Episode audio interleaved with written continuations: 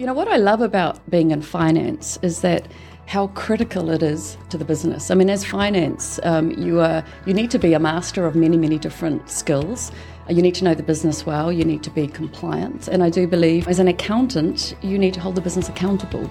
Welcome to our NZX podcast. Today, we are really looking forward to talking to Sky City's CFO, Julie Amey about her journey to becoming a senior leader, including where it all started and the inspiration and motivation along the way. Welcome, Julie. How are you? Hi, good morning. Kia ora.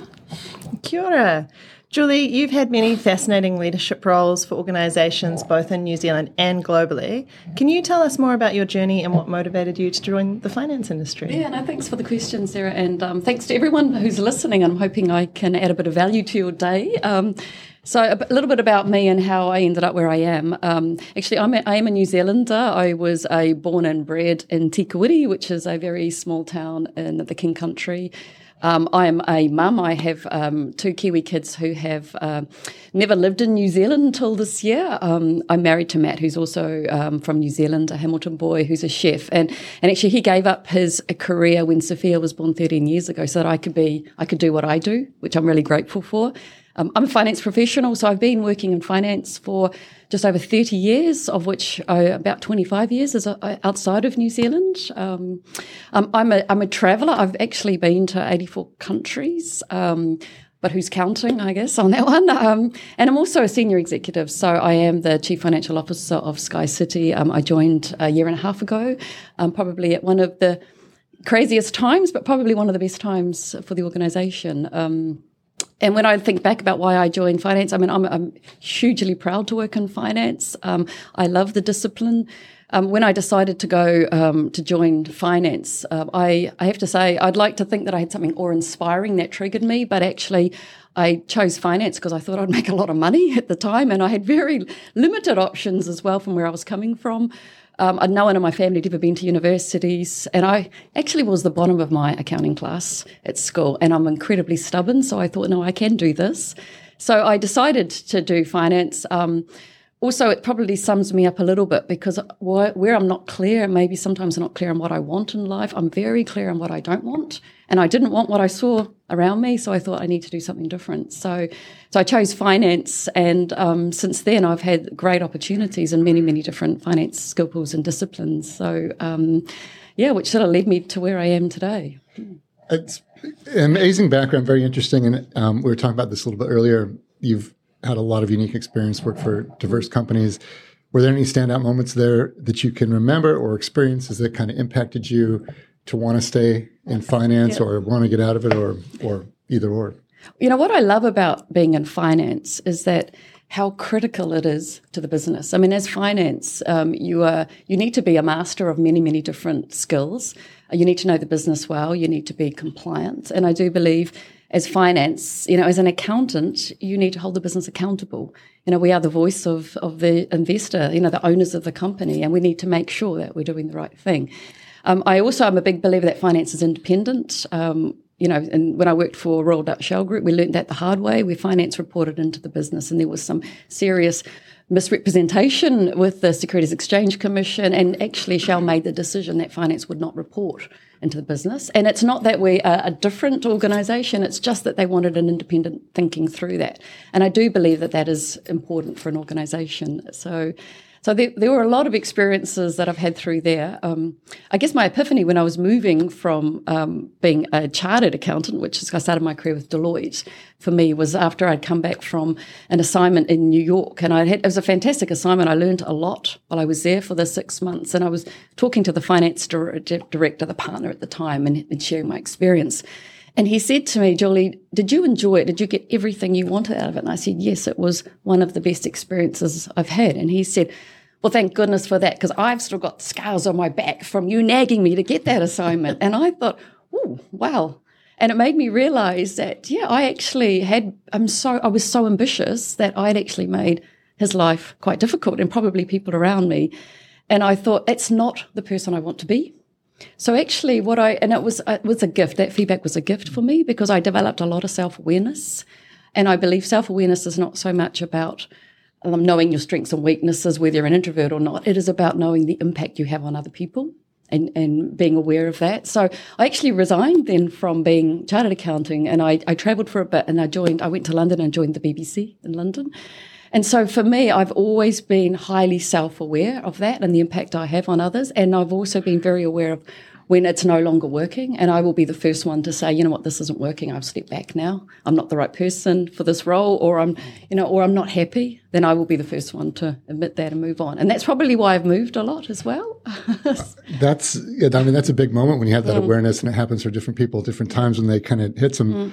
Um, so there's the finance side of things, which mm-hmm. is really interesting, and then some of those experiences you talked about um, leads to more of a leadership question. And you've seen a lot of different leadership styles, and being a CFO mm. is a lot about being a leader as yeah. well. What um, what have you seen, or what do you think are some of the best traits to have as a leader? Yeah, I think that's a great question because I've seen a lot of different leaders around the world, and I know we we sort of we might stereotype different leadership styles or different countries, but actually, even within New Zealand, leadership is different. Um, so, what I think is a very strong trait, I mean, that self awareness is absolutely important. You know that you know the impact you're having on people in the organisation absolutely critical for, for strong engagement. Um, and in the ba- and sort of what underlies that is authenticity. And for me, authenticity is is really that your your personal, your values, beliefs, and your personal agenda is aligned with your business values, beliefs, and personal agenda. So how you think and feel is aligned with what you say and do, and that is true authenticity. And and people will forgive your weaknesses when they know that you are truly authentic from that point of view. Um, and when I look at it through the leaders who I've probably been more role models for me. Um, I would say courage is the one standout thing. The people that I really admire and that I try to emulate are the ones who have the courage to have the tough conversations, maybe to pivot the organisation, you know, to be a bit of a disruptor for the for the right reasons. Um, and I think courage to survive in this world today, you actually you need to have a great deal of courage. So so that is a is a great trait. Yeah, yeah, that's um, quite interesting. I, am going to jump around here because mm. something you said just mentioned or made me think of some. Working for a listed company is it quite different? And talk, talking about courage and mm. doing doing the right thing, and you go back to like the early 2000s and Enron, WorldCom, and yeah. all these pressures on finance people. And th- how does it? How does your behavior change, or the things you think about when you're working at a listed company versus a, a private company? Yeah, it's it's a really good question because I, I when I look at it, I mean, I've always had a lot of stakeholders and internal stakeholders, external stakeholders, they're all important, but the what their agenda is is very different, and you do need to engage all of them very well. If your my core value is transparency, I'm actually a big believer in voluntary disclosure, which I know is not necessarily what you know some people believe in, but I do believe that in transparency. So that engagement is absolutely key because there's a trusted relationship that you have there. So when I think about publicly listed companies, I mean, you know, the thing I probably get most concerned about is when we do, for example, our results announcement. I mean, you know, we are sharing a lot of information. Um, the CEO and I are speaking about the business from our perspective, but I'm very mindful that there's 200 people on the call who all have their own perspectives and their own agendas and their own focus areas. And how do I make sure we're addressing all of those? And you're not going to do it in that one, you know, presentation or one phone call. So the engagements you have during the year and after the results announcements are so important. And I think we have about 50 schedules after our results and we engage. The, the story is no different. You know, the company is the company, but we are drilling into what is important to that investor and what they are interested in. And, and some of them it's growth, it's yield, some of them it's ESG. It, it is very, very different. Others it, it can be cost.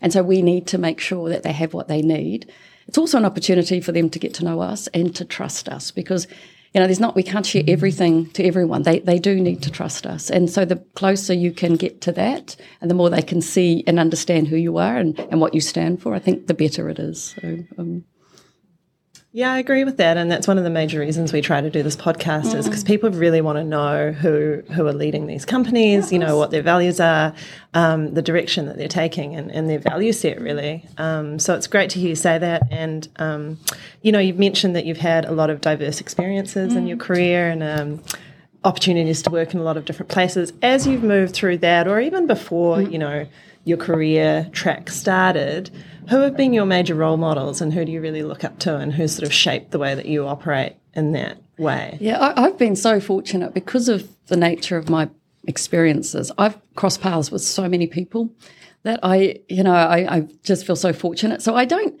tend to look at individuals as role models. I look more at behaviours and attributes as the role models that I see. And so I've worked. I mean, I do quite. I spent quite a bit of time with. Um, um, breast cancer support groups, um, and I've spent a lot of time in, in business organisations um, and NGOs. And so I see a lot of those different role models that people, and the one trait I see through all of them is probably courage, actually, and, and how they step into really challenging environments and how they have um, the courage to, to know when to stop as well you know, when you've made a mistake or you're in a hole, stop digging. I mean, I, I, think I see a lot of that. I've also seen a lot of leaders who aren't willing to do that and actually puts the whole organisation at risk as well. So I, I, would say it's probably more that there's a lot of those attributes and traits. Um, the diversity is absolutely key. I mean, diversity is so powerful, but it is incredibly hard to manage. I would say it's not easy, and you need a really strong type of leader who can do that. And and I would say in many of my roles, um, when I was chief financial officer for Shell in Turkey, you know, I had um, I was the only non-Turkish person. I had a team of about 250, all Turkish, and I had 11 direct reports. And they said to me, I remember my first meeting, they said, Julie, this was probably the least diverse team that you've had. And I looked at them and I said, you know, the only thing you guys have in common is that you're Turkish. I said, your backgrounds, your ages, your education, your beliefs are so different. I said, it is like herding cats, actually. And I realized that I'm the one that needs to change that. So I will say, if I need to get one strong message out to my reports, I need to be prepared to do it 11 different ways so that I know, I make sure that they understand that. So. Mm, yeah, it's interesting tailoring the message in different ways yeah. that different mm. people can receive it and then you can all work exactly. together. And that is diversity. And that's why diversity is difficult because you need to realize that one message will be heard many different ways and you just need to be prepared for that. Mm, and very relevant when you're communicating to shareholders as well. It's exactly the same. And if you really want to inspire and influence, you do need to get inside the heads of the people that you're talking to so you understand what would be a win win outcome for you. Mm. And you, you just mentioned when you were answering that question before, you know, courage in challenging mm. situations. Mm. Um, be interesting to hear from you a little bit about, you know, particular challenges you've faced on your journey to becoming a senior leader and how you've dealt with those and the things that you've learned. Oh, there's so many. I think we could do a whole podcast on that one. But um, Maybe I'll talk a bit about my, my last 15, 13 of my last 15 years have been in the Middle East. So that is an environment that is very, very different, particularly for a woman. I mean, I was the only female board director in, in that region. Um, you know, it's, it's very male dominated. Of course, it's very, um, you know, I was in Qatar, very Qatari dominated. And I knew that I wasn't going to be invited to the meeting before the meeting because women are not invited to those meetings. I was fine with that actually. Um, and I knew that I needed to have very sharp elbows around the board table for to be listened to. And so, you know, that that is a challenge, but it's not insurmountable. I just, you know, I, I figured out how to get it to work. And I don't expect everyone else to necessarily adapt. I'm not going to change a culture of a lifetime, although I wanted to demonstrate actually that that culture, that maybe, you know, is, is not as black and white as it needs to be. And I got, you know, when I left the Middle East, some of the compliments I got from very senior Qatari officials and about my positioning and how I did it was actually, I felt opened the door a little bit for that. I mean, I think in the Middle East, I love the culture. I really do miss the Middle East. It's very different. Um, I was there through a major, probably historic change for the Middle East. So I was there through Arab Spring. I was board director in Syria. I was in Syria when the civil war started. I was pregnant with my son at the time.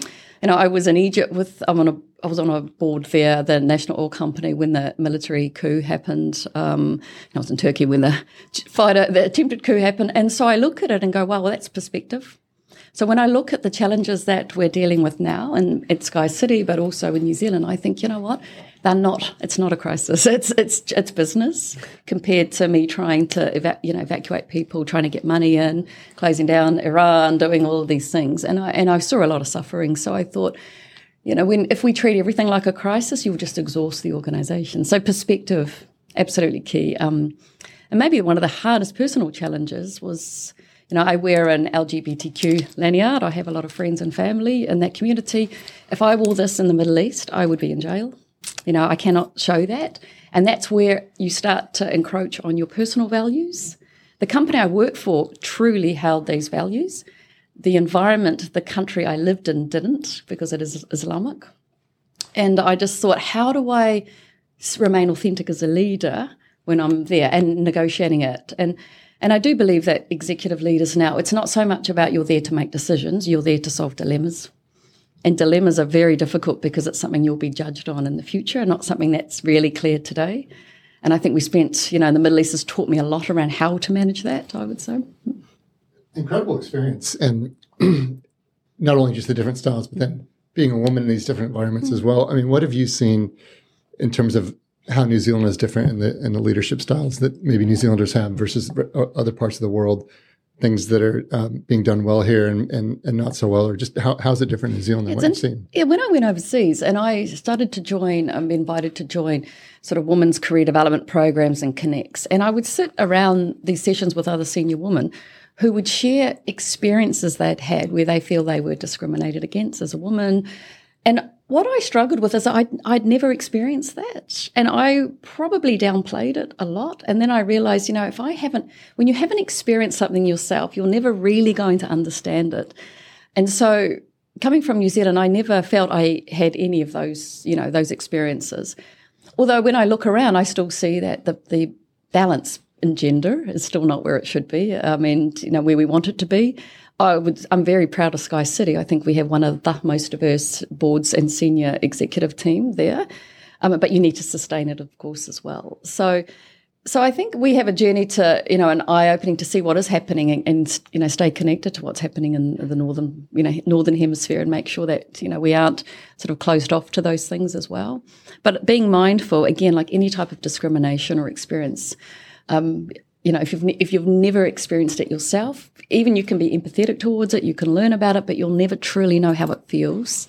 And just being aware of that, I think, is important. Yeah. Mm. And then, in terms of, of some of the business decisions you have to make as someone in New Zealand dealing with, you know, this part of the world versus things going on in North America and in the Middle East, are, are the underlying kind of things that you evaluate and, and, and the businesses decisions you make this the same? Or are they impacted by the surrounding more? Yeah, I you know, it's to me it's it's no different. Yeah. I think what we need to maybe in Australasia be a bit more aware of is the impact of the environment.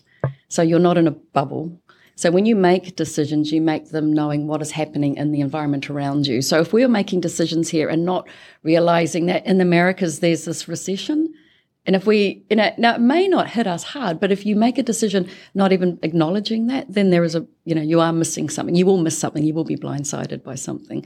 So I, so for me, I've always, I always look outside in. I look at, you know, the regulatory environment. I look at the, you know, economic environment, and then how people are progressing and what people want, what our customers want, and then we, and then we play that inside the company. It's no good having one of, you know, the best entertainment precincts in New Zealand and not listening to the customer because it's only good because it's actually giving the customer what they want as well. Mm. Um, so let's pivot a little bit to talking about Sky City specifically. You mentioned at the start of the show that you joined about a year ago. Um, clearly, a very interesting time to start with all of the things that we've been through with COVID. Uh, what do you enjoy most about working at Sky City? Yeah, it's a, it's a great question. I, I, I really enjoy working in Sky City. I have to say, I, I've enjoyed every place I work because that's probably that's what I'm there for, and I really find that.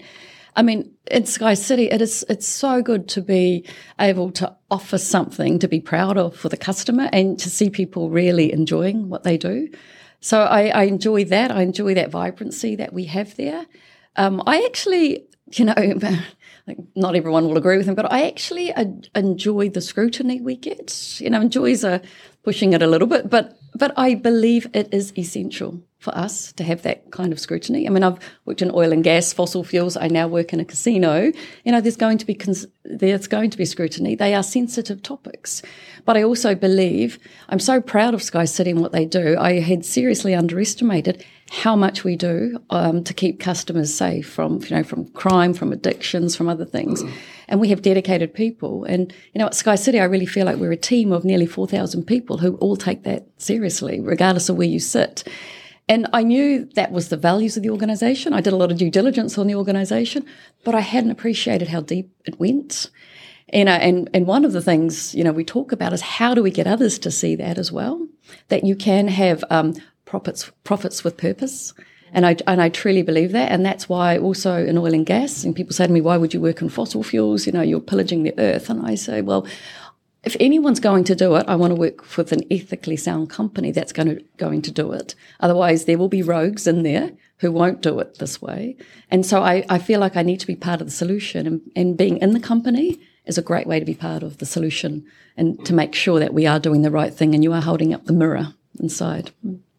Yeah, that's awesome to hear. And um, you know that you're embracing that regulation and trying to do it in the safest way possible and yeah. really help people is, yep. is great yep. and um, i mean we're at a bit of an inflection point now mm. we've got uh, you know international visitors coming back mm. into the mm. country which is awesome for everyone mm. how in that context is sky city you know achieving um, its goals and becoming you know an absolute leader in terms of entertainment hospitality mm. Mm. and gaming that's great and actually one thing we've learned which one thing that COVID has really taught us probably is that it's domestic tourism is so important. You know, when we were closed, of course, it was hugely impactful, but being open and having, you know, seeing the domestic tourists and, and so, you know, we look at it and go, well, we are largely, we are a really big domestic. We are so valuable to New Zealand. And it's, it's similar with the convention centre that we're building you know, we can say, well, that's international conventions, but it will be hugely valuable for domestic as well. And so we, you know, we've had a lot of experience with international visitors coming in and to our experiences um, for the Sky Tower and, and the other non-gaming parts of our business. And, and we are ready for that. We are so looking forward to it. Uh, we're very excited to see, you know, the cruise ships come back as well. And that is, that is key for us. And, and across, you know, in Adelaide as well, very similar. Um, we've got a beautiful property there that is just waiting for the international tourists. We get a lot of domestic Australian interstate people through. So, so we are definitely ready for that, mm. and um, and it's looking really good around the precinct. We just need to get the people through it. Mm-hmm. Yeah, it's a, it's an exciting time to see yeah, things become mm. more vibrant again, mm. and and I do agree with you that you know domestic tourism is a really mm. key component of the whole country's economy. Um, yep. Yep. And our favourite thing at Sky City is those uh, the little donuts and the coffee that they make at Depot in the morning. It's fantastic. so yeah. we're big fans of that. Well, it was interesting. One of the dilemmas we had with uh, people working from home and trying to get people back, and I said it's interesting because we need people in our precinct to make it vibrant. But if the office buildings aren't full, then you know we're, we're part of the. Actually, if our office building isn't full, we're part of the problem as well. So we need to get people back and just, you know, even if they're not visiting us, just being around the area just gives a really different vibe. So. So we're really, um, you know, happy to see that the stimulation that actually the, the regional councils and um, Auckland City Council and, and in Adelaide as well, they're doing to get people back in. So. Mm. Oh, it's very good to hear. Um, last but not least, before we head over to the quick fire round, mm. what makes you excited for Sky City in the next five to 10 years? You know, what I have enjoyed about the last uh, year and a half of Sky City is the ability of the company to reflect and pivot. So some of the changes we had to do, you know, will be sustained. Uh, we've learned a lot about the business. And there's so many opportunities as we look through digitalization. So we are very, you know, heavily land based, but of course moving digital, which is actually where you'll see generations coming, opportunities through that. Opportunities to really, really get the value out of the assets. You know, we've spent a lot on assets. So, you know, getting the value back. And so I think also following the customer and thinking about what does the future customer look like and what do they want and actually filling that space for them. So, you know, all of those are exciting opportunities um, as well. And we know things will change. Nothing will ever stay as it was and nothing will go back to what it was. But, you know, those are all opportunities for us. So, mm. so now we'll move on to the bonus round. Uh, the uh, I feel a bit nervous about this yes, round. This, this is the quick fire questions just to kind of lighten it up and uh, and have a bit of fun. Now we have a few questions here. I'm going to Sarah and I will just trade off. I'm going to swap out the first one for another one I just thought of as your. Oh, okay. so let's skip that one. Um, last week I had my two little boys up here and we stayed at Sky City and we were they were mesmerized by these guys sliding down and jumping off the tower. Is that something? The bungee jump. The bungee jump. Have you done that? I haven't done the bungee jump off Sky Tower. So I, I bungee jump for me is probably not no, what we'll go, yep. but I have scheduled to go the walk around the outside of the tower. So uh, yeah. Yeah. yeah. Have you bungee jumped? No, no, no. Okay. so I would maybe I should do that with you then. Yeah, yeah. Right. so it's team, not team part up on of the induction yeah. as CFO. Mm. Uh, what's your favourite movie or TV show? I'm a Sopranos person. I have watched that box series so many times, and I truly believe that if I owned an Italian meat market, no one would cross me. So, yeah. now, one thing we've been asking because of, it's not happening as much now, but during lockdown, there was uh, a lot of focus on kind of supporting local businesses. And is there anyone where you live or near where you work that, that you like to support locally, a, a business? I love that question. It's it's so it was so hard during lockdown because nothing was open and yeah, I was yeah. new. But um, there's a little Vietnamese place right opposite my apartment called Saigon's, and and I have fantastic memories of Vietnam, and the food in there is traditional. But what's even more special was I was talking to the owner, and he told me that his parents um, immigrated to New Zealand under a sponsorship program, and the family that sponsored them is from my hometown of Te So it's karma for me to meet them and see how well they've done. And I thought that was fantastic. So yes, I support them right through. So very cool. Mm-hmm. And last but not least, I mean, you've lived all over the world. Now that things are opening up again, do you have any travel plans? Uh, travel. So I've been to 84 countries. Just uh, not that I'm over overselling that point. So before COVID, um, we were planning. Um, my husband and I were planning to take our children to the Bahamas and Cuba because my husband and I eloped there 25 years ago. So we thought we would show them that. But of course, COVID happened. So we still plan to do it, but it might be the 28th wedding anniversary, not the 25th. But that is on the cards. Um, and because we've been away from New Zealand for so for so long, there's our big backyard here, particularly South Pacific Islands, and that we will be exploring. So hmm. awesome. Well, Julie, thank you so much. That was um, great to chat with you and learn more about uh, yourself and Sky City. Um, just a disclaimer here if you or more information if you'd like to learn more about sky city make sure to check out their website at skycityentertainmentgroup.com or you can go on nzx's website under the ticker skc uh, and if you have any questions that we didn't ask you can uh, send an email to podcast at nzx.com and thanks everyone for listening. Again julie appreciate the time and um, thank you. Ngā mihi nui thank you very much. Thank you The information provided in this podcast is a guide and is intended for general information purposes only. The information is not investment advice. The information should not be relied upon as a substitute for detailed advice from a professional advisor. The podcast may contain opinions or forward looking statements, and actual results may vary from what is expressed in this podcast. The views expressed in this podcast are those of the presenter or guests and do not necessarily reflect the views of NZX. NZX Limited is not liable for any loss suffered through relying on the information in this podcast. NZX makes no warranties as to the accuracy or completeness of the information in this podcast. All intellectual property rights in the content of this podcast are owned or used under license by NZX, and NZX's written consent is required to use, redistribute, or reproduce the content or use it to create other works.